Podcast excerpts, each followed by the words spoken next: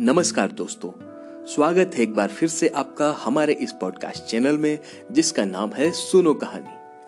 आज आपके लिए मैं लेकर आया हूँ मुंशी प्रेमचंद जी की लिखी एक कहानी, बूढ़ी का की बुढ़ापा बहुधा बचपन का पुनरागमन ही हुआ करता है। बूढ़ी काकी में जीवा स्वाद के सिवा और कोई चेष्टा शेष न थी, और न अपने कष्टों की ओर आकर्षित करने का, रोने के अतिरिक्त कोई और दूसरा सहारा ही बचा था।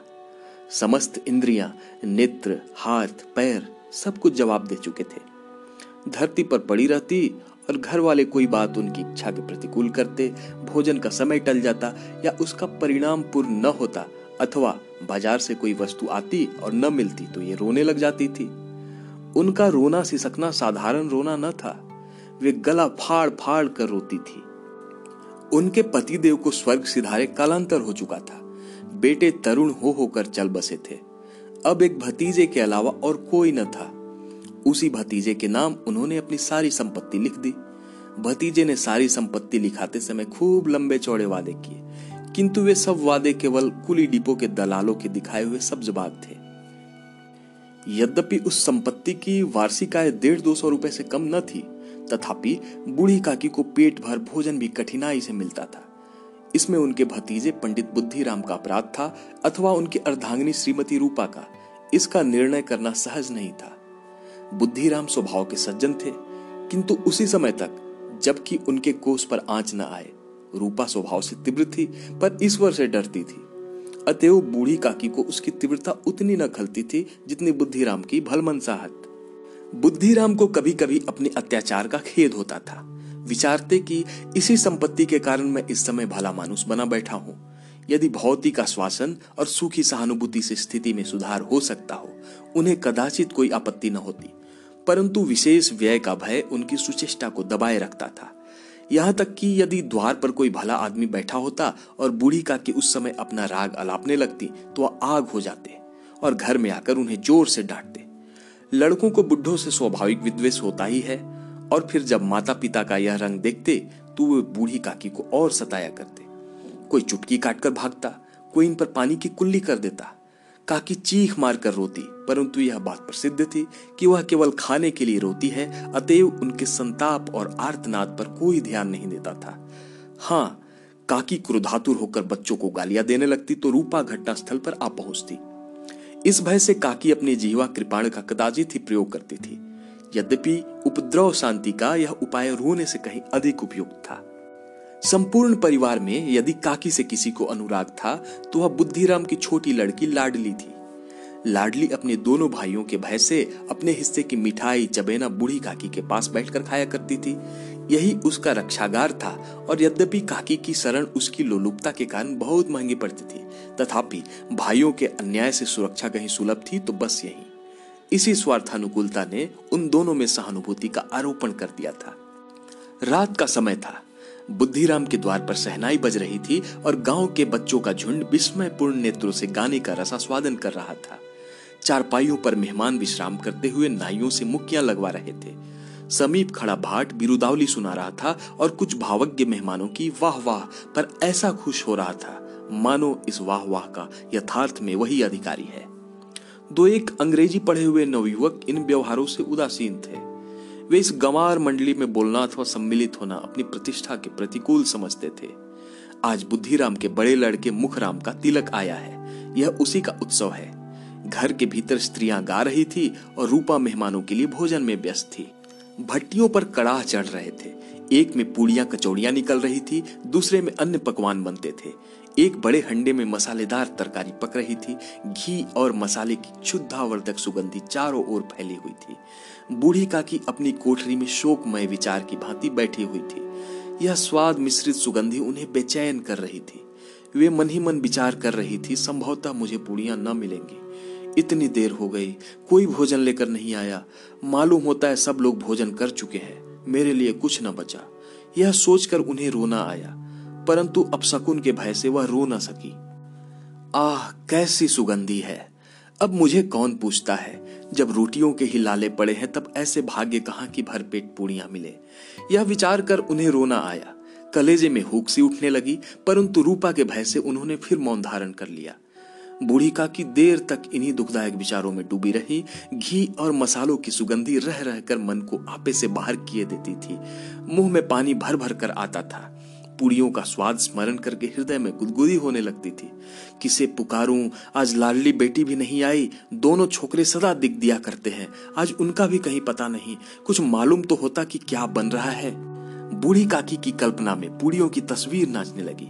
खूब लाल लाल, फूली फूली, नरम नरम होंगी। रूपा ने तो भली भांति भोजन किया होगा। कचौड़ियों में अजवाइन और इलायची की महक आ रही होगी। एक पूड़ी मिल जाती तो जरा हाथ में लेकर देखती। क्यों न चलकर कड़ाह के ही सामने बैठूं?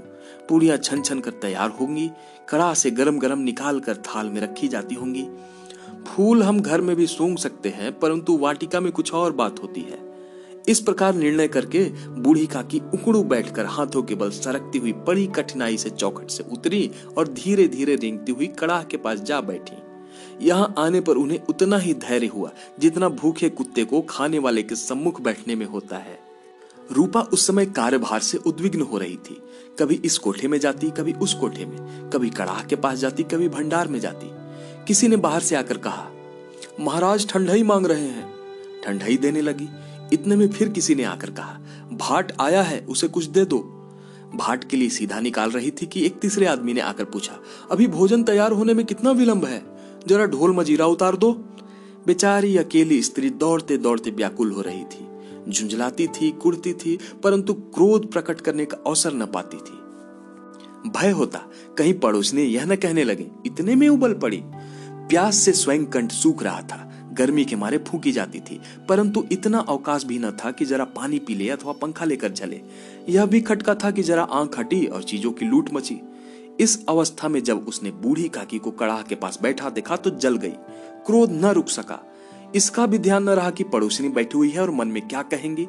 पुरुषों में लोग सुनेंगे तो क्या कहेंगे? जिस प्रकार मेढक केचुए पर झपटता है, उसी प्रकार वह बूढ़ी काकी पर झपटी और उन्हें दोनों हाथों से झटक कर बोली, ऐसे पेट में आग लगे।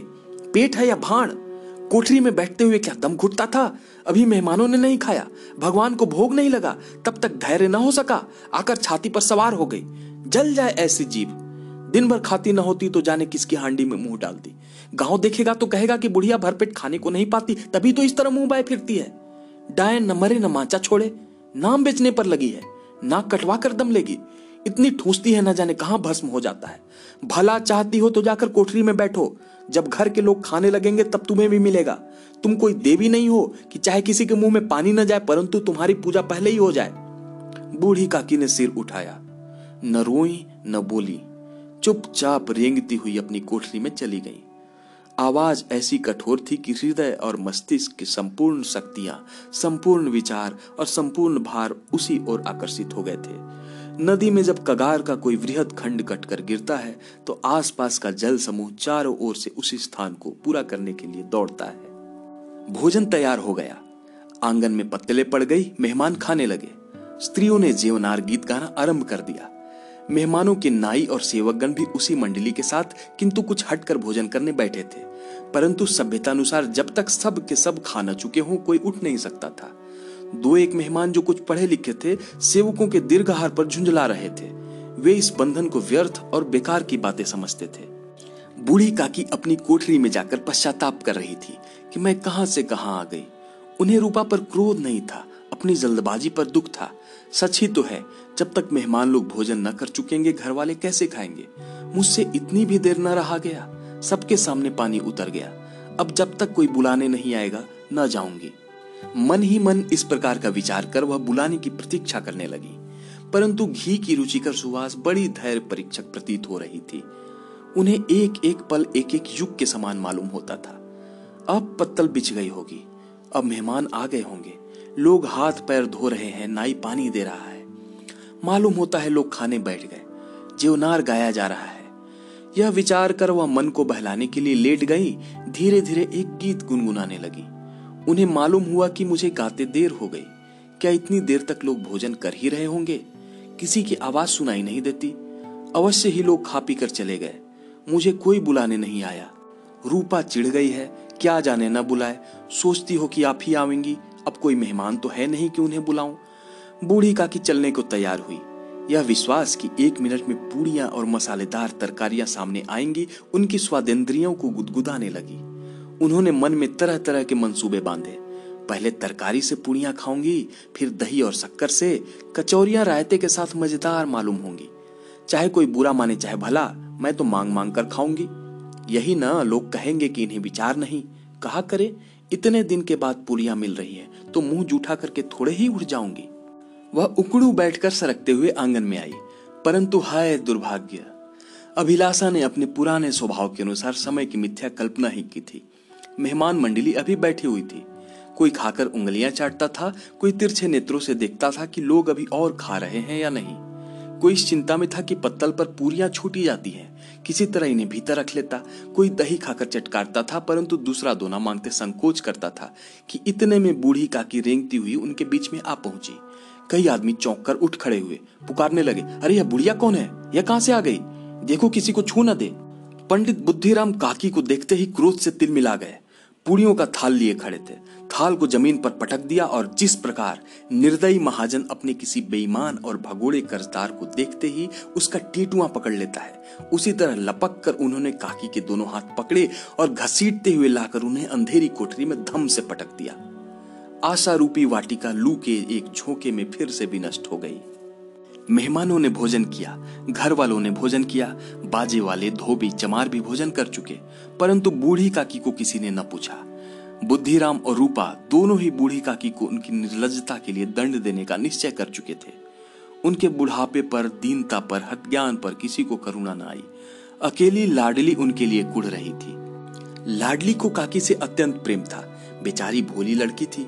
बाल विनोद और चंचलता की उसमें गंध तक न थी। दोनों बार जब उसके माता पिता ने काकी की निर्दयता से घसीटा तो लाडली का हृदय ऐंठ कर रह गया। वह झुंझला रही थी कि हम लोग काकी को बहुत सारी पूड़ियाँ क्यों नहीं देते? क्या मेहमान सबके सब खा जाएँगे? और यदि काकी ने मेहमानों से पहले खा लिया तो क्या बिगड़ जाएगा? वह काकी के पास जाकर उन्हें धैर्य देना चाहती थी, परंतु माता के भय से न जाती थी। उसने अपने हिस्से की पूड़ियाँ बिल्कुल न खाई थी। अपनी गुड़िया की पिटारी में बंद करके रखी थी। उन पुड़ियों को काकी के पास ले जाना चाहती थी। उसका हृदय अधीर हो रहा था। बूढ़ी काकी मेरी बात सुनते ही उठ बैठेंगी। पुड़िया देखकर कैसी प्रसन्न होंगी। मुझे खूब प्यार करेंगी। रात को ग्यारह बज गए थे। रूपा आँगन में पड़ी सो रही थी। पर लाडली की आँखों में नींद न आती थी। काकी को पुड़िया खिलाने की खुशी उसे सोने न देती थी। उसने गुड़ियों की पिटारी सामने रखी थी। जब विश्वास हो गया कि अम्मा सो रही हैं, तो चुपके से उठी और विचारने लगी कैसे चलूँ? चारों ओर अंधेरा था। केवल चूल्हों में आग चमक रही थी और चूल्हों के पास एक कुत्ता लेटा हुआ था। लाडली की दृष्टि सामने वाले नीम पर गई। उसे मालूम हुआ कि उस पर हनुमान जी बैठे हुए हैं। उनकी पूंछ, उनकी गदा वह स्पष्ट दिखलाई दे रही है। मारे भय के उसने आँखें बंद कर ली। इतने में कुत्ता उठ बैठा। लाडली को ढाढ़स हुआ।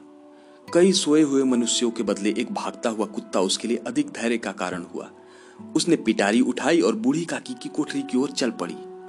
बूढ़ी काकी को केवल इतना स्मरण था किसी ने मेरे हाथ पकड़कर घसीटे, फिर ऐसा मालूम हुआ कि जैसे कोई पहाड़ पर उड़ाए लिए जाता है, उनके पैर बार बार पत्थरों से टकराए, तब किसी ने उन्हें पहाड़ पर से पटका, वे मूर्छित हो गए।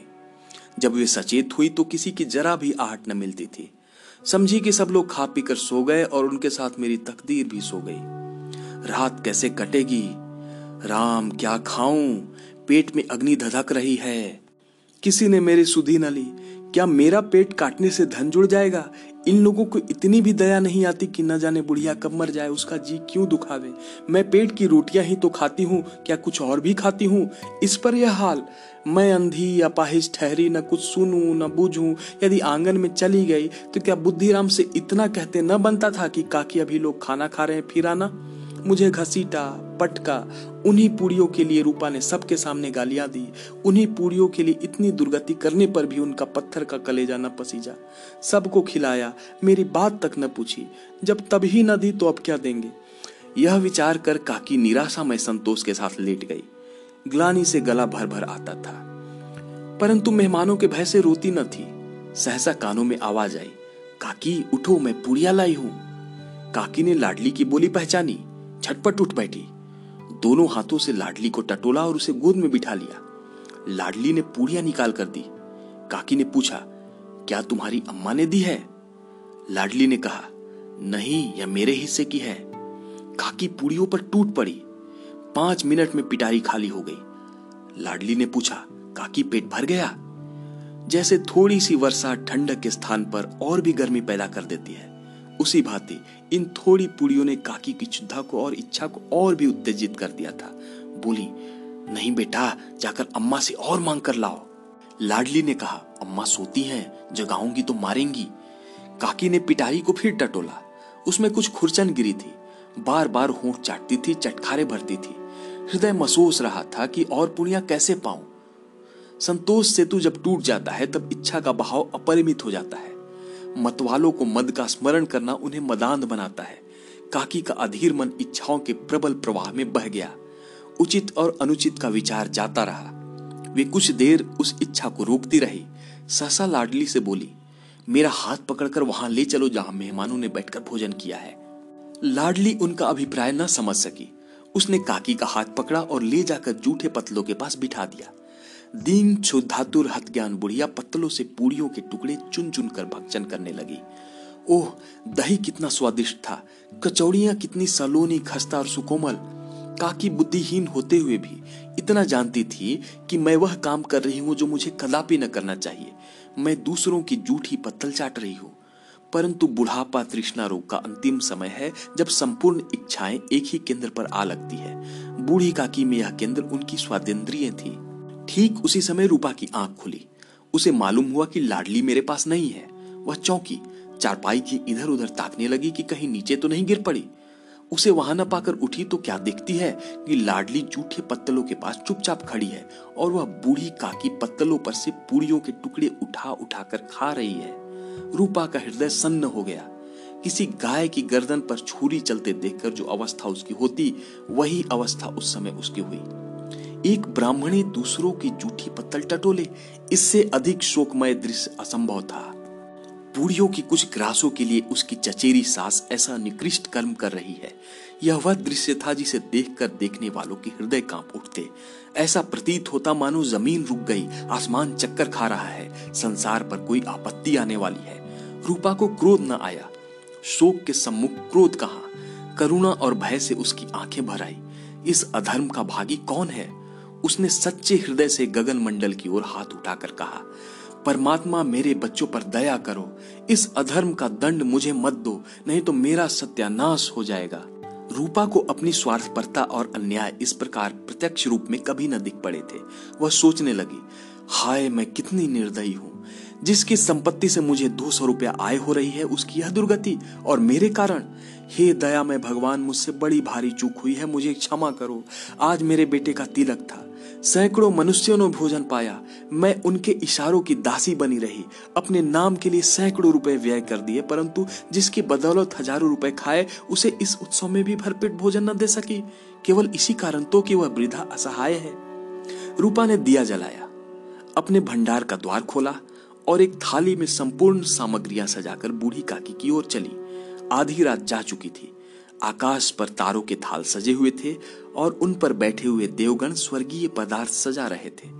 परंतु उसमें किसी को वह परमानंद प्राप्त न हो सकता था, जो बूढ़ी काकी को अपने सम्मुख थाल देखकर प्राप्त हुआ। रूपा ने कंठारुद्ध स्वर में कहा, काकी, उठो, भोजन कर लो। मुझसे आज बड़ी भूल हुई, उसका बुरा न मानना। परमात्मा से प्रार्थना कर दो कि वह मेरा अपराध क्षमा कर दे। भोले भोले बच्चों की भांति जो मिठाइयाँ पाकर मार और तिरस्कार सब भूल जाता है। बूढ़ी काकी वैसे ही सब भुलाकर बैठी हुई खाना खा रही थी। उनके एक एक रुए से सच्ची सदिच्छाएँ निकल रही थी और रूपा बैठी स्वर्गीय दृश्य का आनंद लेने में निमग्न थी। दोस्तों, इतनी सी ही थी ये कहानी। कैसी लगी आपको, बताइएगा ज़रूर। अगले एपिसोड में मिलेंगे आपसे एक और नई कहानी के साथ। तब तक के लिए अलविदा, शुक्रिया, धन्यवाद।